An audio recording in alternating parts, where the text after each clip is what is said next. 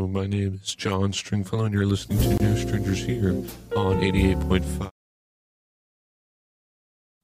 Hello, my name is John Stringfellow, and you're listening to New Strangers Here on 88.5 FM WCUG Cougar Radio. Welcome back to the next episode. Uh, for this one, we also have planned, as I mentioned beforehand, a more chronological continuity. This next episode follows the 16th century uh, with the poet Edmund Spenser. As I mentioned before, he was a poet in an own English poet during his lifetime over from the 1552 to 1599 wrote a lot of poetry that is now considered to be more or less the basis for a lot of our ideas in regards to stories in poetry, uh, narratives, if you will. One of his most famous poems uh, was a collection of cantos known as the Faerie Queene, in which case this series of cantos were meant to be more or less about the 12 virtues seen by the Catholic Church or by similar religions. And those virtues tend to follow things like courage, holiness, along with chastity, friendship, justice, temperance, courtesy, just to name a few there. Now, within the Faerie Queene, uh, we see that Spenser uses something uh, of a different form for this, that form being his own inventive one. Within this poem, this series of cantos, he uses a very specific form which follows nine lines, and with each first eight lines follows an iambic pentameter, which we are familiar with with Shakespeare, and then the last line is a, iambic hexameter, uh, rhyming A B A B B B C B B E, and of course this form follows after each introductory statement that he makes, uh, this little small stanza uh, before every cantos, uh, as a way of introduction to the story that he's trying to portray.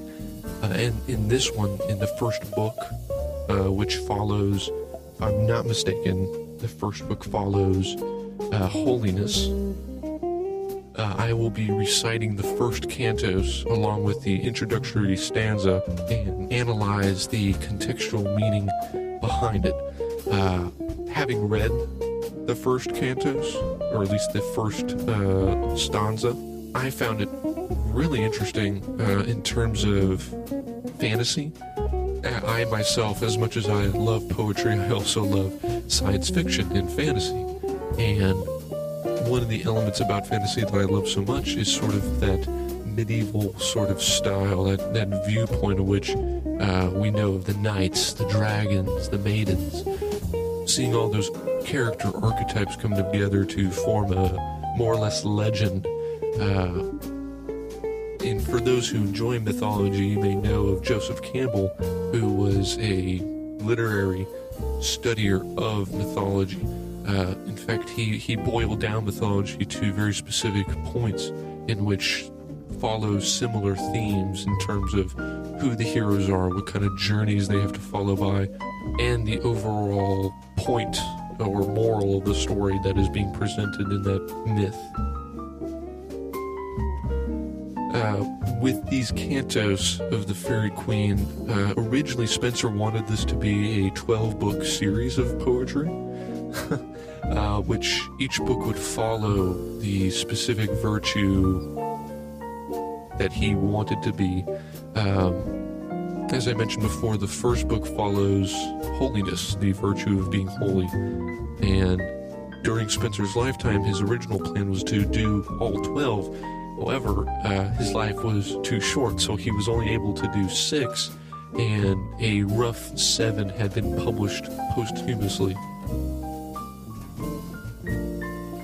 I will now recite the poem or the first canto of The Faerie Queene within the first book by Edmund Spenser. Containing the legend of the Knight of the Red Cross or of Holiness. Number one.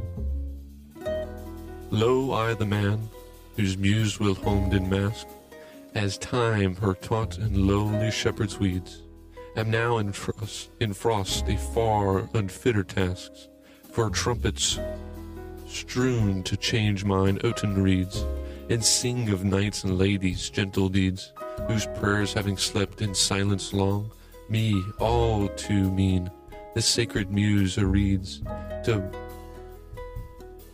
blazon broad amongst her learned throng, fierce warrens and faithful lovers shall moralize my song. So already we have a very sort of archaic way of writing.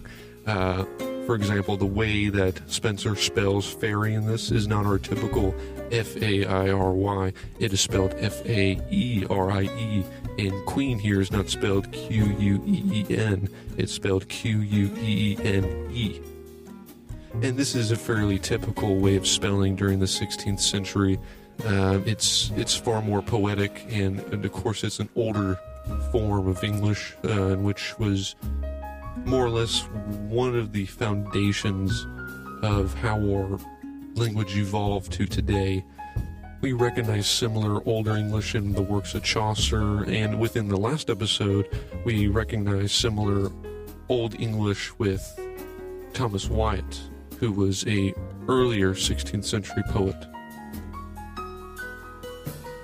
But for those who know of Shakespeare, or at least have taken a class that focuses on Shakespeare, uh, we, we recognize much of this older English and can more or less figure out a more modern equivalent for the most part. So, with the first line, Lo, I the man whose muse Whilom did make, or excuse me, Whilom did mask. So, already the speaker is calling to attention who he is and where he is essentially in life.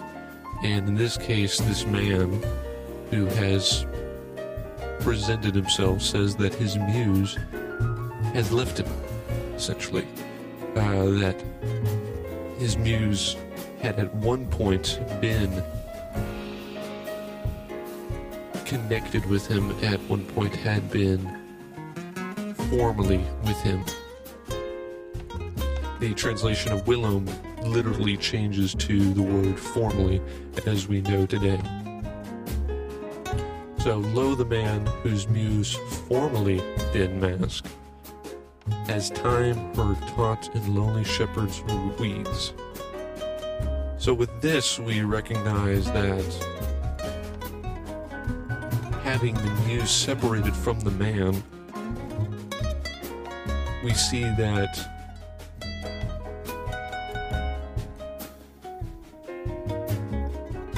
where he once was and where he goes to now. As time her taught refers to perhaps the past in lowly shepherd's weeds. Uh, we may recognize that as in in the past his muse would come to him or had taught him of the shepherd's weeds, but he is now in frost a far unfitter task, since the muse has left him. And of course, we recognize or muse or the muses uh, as being mediums for our creativity. Uh, for example, an artist may say that his muse is perhaps the moon, or his muse is a figure in which he's painting a portrait of. Uh, for for creative writers uh, and for poets, our muse may be uh, a simple leaf blowing in the wind, or perhaps our muse is uh, a sort of emotion that's in the air that we sense that but we can't necessarily define pin down.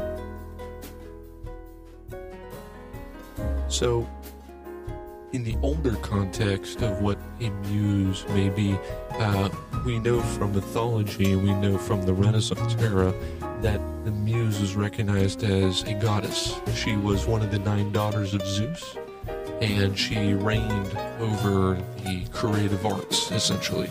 She was the guidance, the helper for a storyteller to share his story.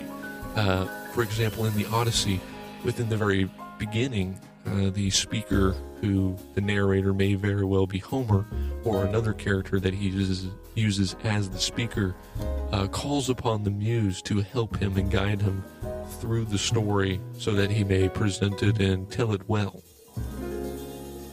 And so in this case, our speaker has since lost his muse. His muse has left him and is no longer present with him. So he may feel at a loss for creativity's sake. Uh, he may not be as aware of what he's doing. He may not be able to write or create as well as he used to because he feels that his muse has left him. But what's also very interesting is the fact that he uses mask. Uh, and of course, the, the spelling of mask in this is M A S K E. So we know of a mask as being something that hides our face or obscures one's uh, view. So in, in this case, if he views his muse as a mask, what does that say necessarily about him internally? Who is this man and what and how does he think of himself, well, internally? Because if he uses his muse as a mask to the outside world, then perhaps he's doing it because he's hiding something. And, well, most people tend to hide because of fear. So we have to ask ourselves is this man internally fearful of the outside world? Is he fearful for himself? Uh, is he fearful for others around him? Uh, is he hiding something because he's scared of what others think of him? Or is he hiding it because he's scared of who he is? And in a way, this is a sort of metaphor for hiding perhaps our fears of being judged. Perhaps this creative, whoever he is and whatever his occupation is, is afraid that people will find out that he isn't necessarily as talented or necessarily as good because his muse has left him. that his muse is more or less his excuse for why he's done so well up until this point.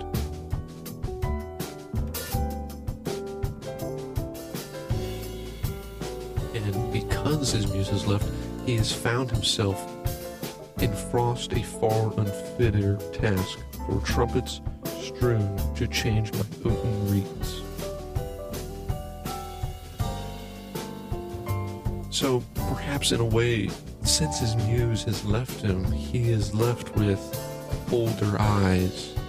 Uh, and by that I mean that sometimes when we view the world and view society and have a perception of what life is to us,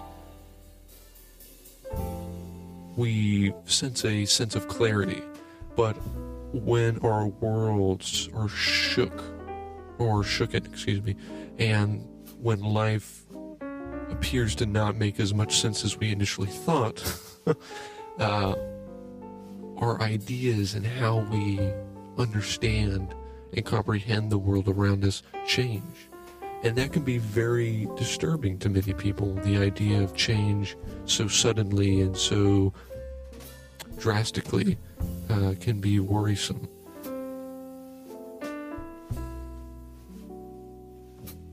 And that isn't to say that change is a bad thing. There are many times that change has proven to be a wonderful thing. But for all those who may be unaware or unprepared, change can really turn their lives over for themselves. And so this I don't know necessarily if Spenser here is trying to make it that his speaker dislikes change. I'm not entirely sure of that but at least we know that the speaker is fully aware that change has occurred and that it is within his view.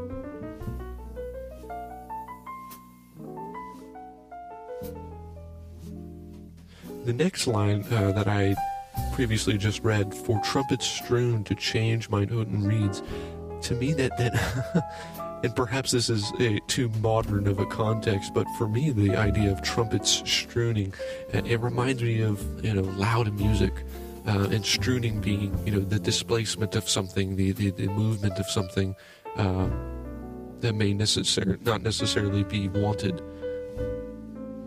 So for trumpets to strewn, to change my oaten reeds, seems to me that, yet again, the speaker here um, is experiencing change, but this isn't necessarily change that he's looking for or change that he immediately wants. Uh, and it may be overwhelming for him to, to comprehend and understand and take in. And Oaten reeds, ah, Oaten. We understand perhaps we can make a connection between oats, as in like oatmeal or grain, and reeds. We, we may know reeds as the plant life that grows around a river. So Oaten reeds. What necessarily context is that? Perhaps this is a, a more older, uh, more 16th century uh, sort of connection. Uh, perhaps this is something that has been lost to time, and we've stumbled upon it just now. uh, the next line, and sing of knights and ladies' gentle deeds, whose prayers haunting sleep in silence long. So we, we are aware that the man has lost his muse so far, uh, that originally he was taught in the ways of shepherd's reeds by his muse. Uh, but now, since she's gone, he's left to unfitter tasks and finds that trumpets have changed his oaten reeds. So perhaps the oaten reeds may be metaphorical for uh, moral. Uh, we know that plant life can be very uh, important to many people, uh, not only as a food and as a resource, but as a way of living uh, for people such as farmers.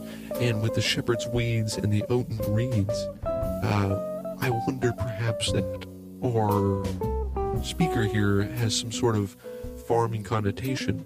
Uh, which would make sense being that it is the 16th century. So it makes me wonder, you know, who would the muse be for a farmer? Uh, is it the rain? Is it the wind? Uh, is it perhaps a good season? Is it the sun, perhaps? Uh, or good seeds? Or good soil for the seeds? It, it could have many, many meanings and many interpretations, uh, but it's it's very interesting to think that our speaker here is a farmer instead of an artist.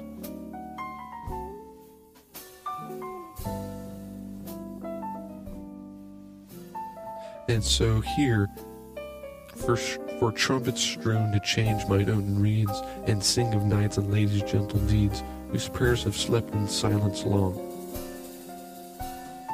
So here we see that there has been a, a change. Uh, again, this, this is another reference to the previous change the speaker was aware of, uh, and that he now sings of knights and ladies' gentle deeds.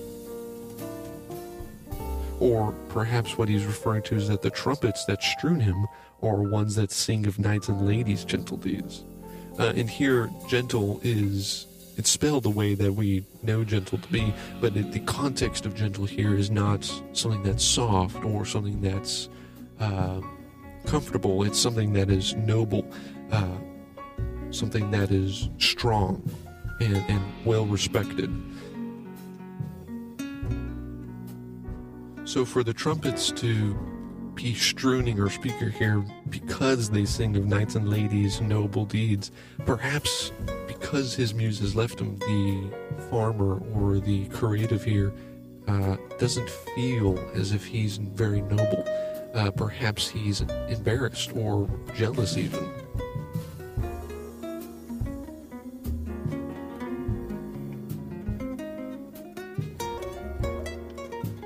And he also mentions the fact that these knights and ladies, uh, their prayers have slept in silence long. So perhaps he is aware that knights and ladies during this time period uh, may not necessarily be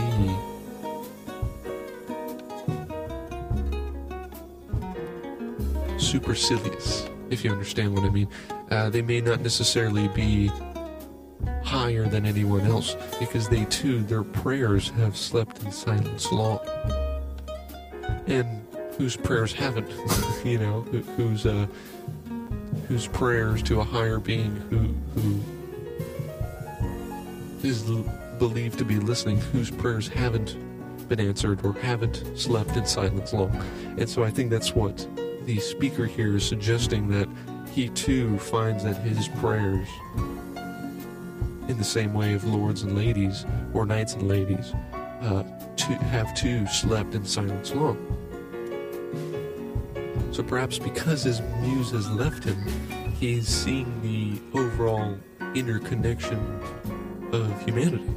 Uh, that what was once previously thought that there was a separation uh, due to social class, uh, he sees now that everyone has the same common denominator here, that they're all human, and that they all are trying to experience life at least in the best ways that they can, uh, some more fortunate and some more prosperous than others, of course.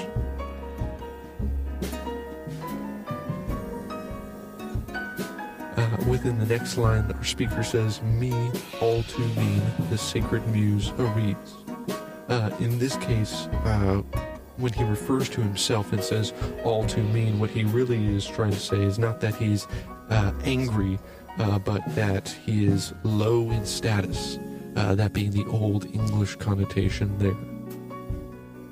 And so he, he recognizes that he himself is not of noble birth, that he is not a, a knight or a lady, uh, that this man is in fact one of uh, one of the poor or one of uh, he is of the lower lower classes, which again in connotation to the idea that this guy is a farmer uh, makes a lot of sense.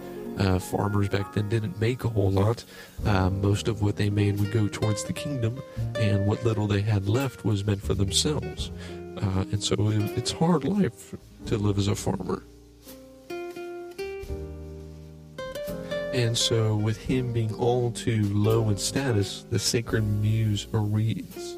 And so, with the reads, here it, it could have the connotation of commands or instructs. Uh, his sacred muse here, uh, as mentioned before, is one of the daughters of Zeus. So it could be that because the muse here is known as a goddess, she may not favor everyone else. Kind of, uh, kind of like luck in a sense. Uh, not all of us can be lucky, and not all of us are meant to be lucky necessarily.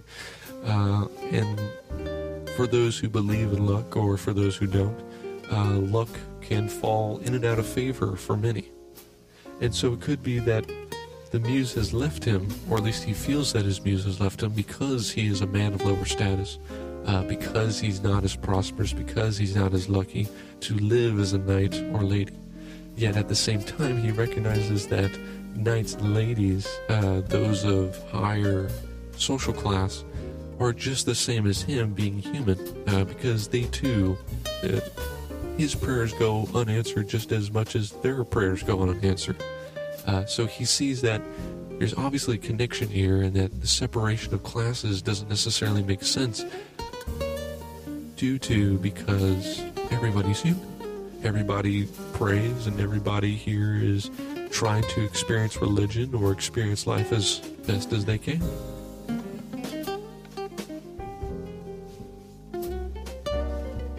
And so within the next lines, the blazon broad amongst her lean throng, fierce wars and faithful love shall moralize my song.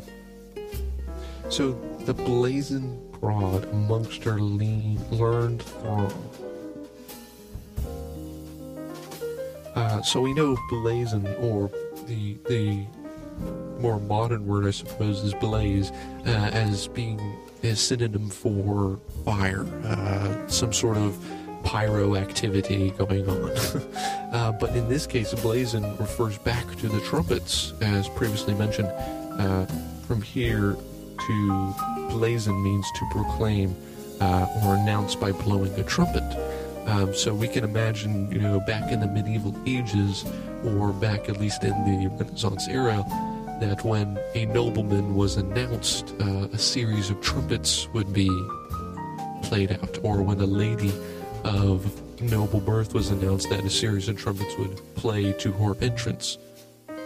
And this is a fairly common thing that goes on within the higher classes, in, within the the inner kingdom of certain monarchs in certain countries and that which celebrate their own existence or celebrate their own class by you know frivolous or very expensive uh, items uh, perhaps these trumpet players minstrels uh, certain aspects that that define their higher class, is, is what belongs to the higher class.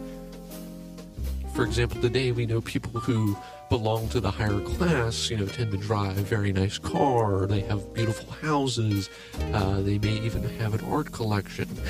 This is the same here. Uh, to own trumpet players to play for others when they come to enter uh, is another aspect that defines someone of being of high class in the sense. So to blazon broad amongst her learned throng, fierce wars and faithful love shall moralize my song. So a throng here is a, a group of people, uh, a, a, sort of not necessarily a crowd, uh, but also not necessarily a small group. Uh, I like to think of a throng as being around, you know, 13 to 14 people, uh, much in the same way that I like to think of uh, The Hobbit or Lord of the Rings, uh, in which the Fellowship of the Ring or the people of Durin uh, in The Hobbit are together a throng, uh, that they come together as equals and that they come together as looking for and aiming for the same goal, essentially.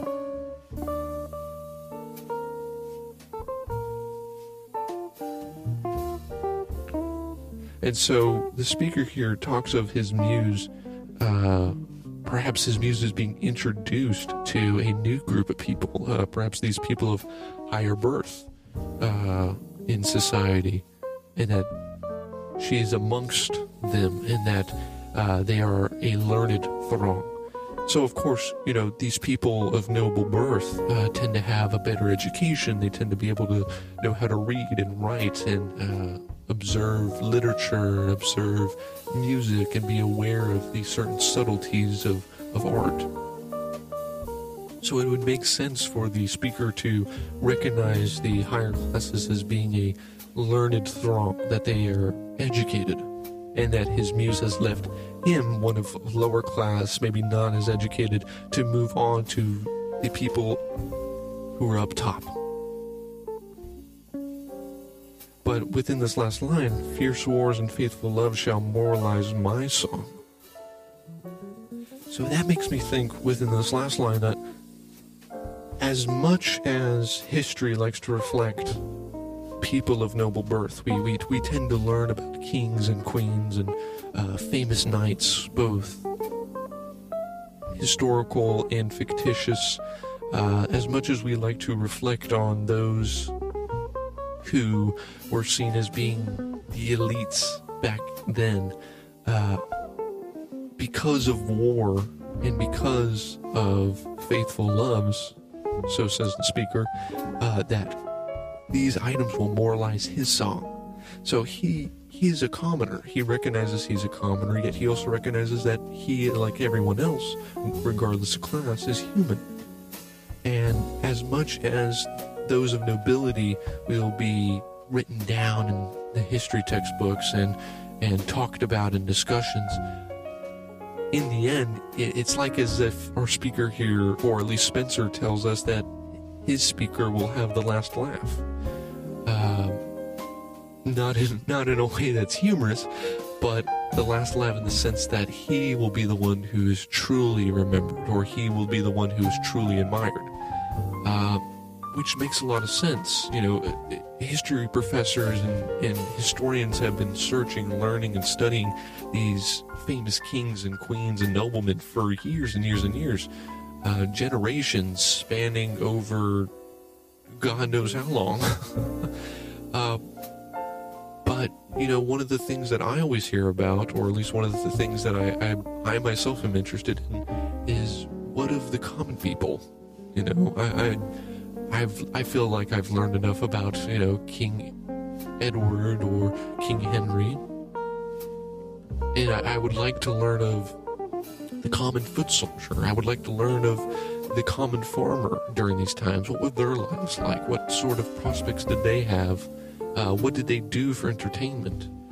Um, because when you really look at it, no one can be a monarch unless they have a kingdom.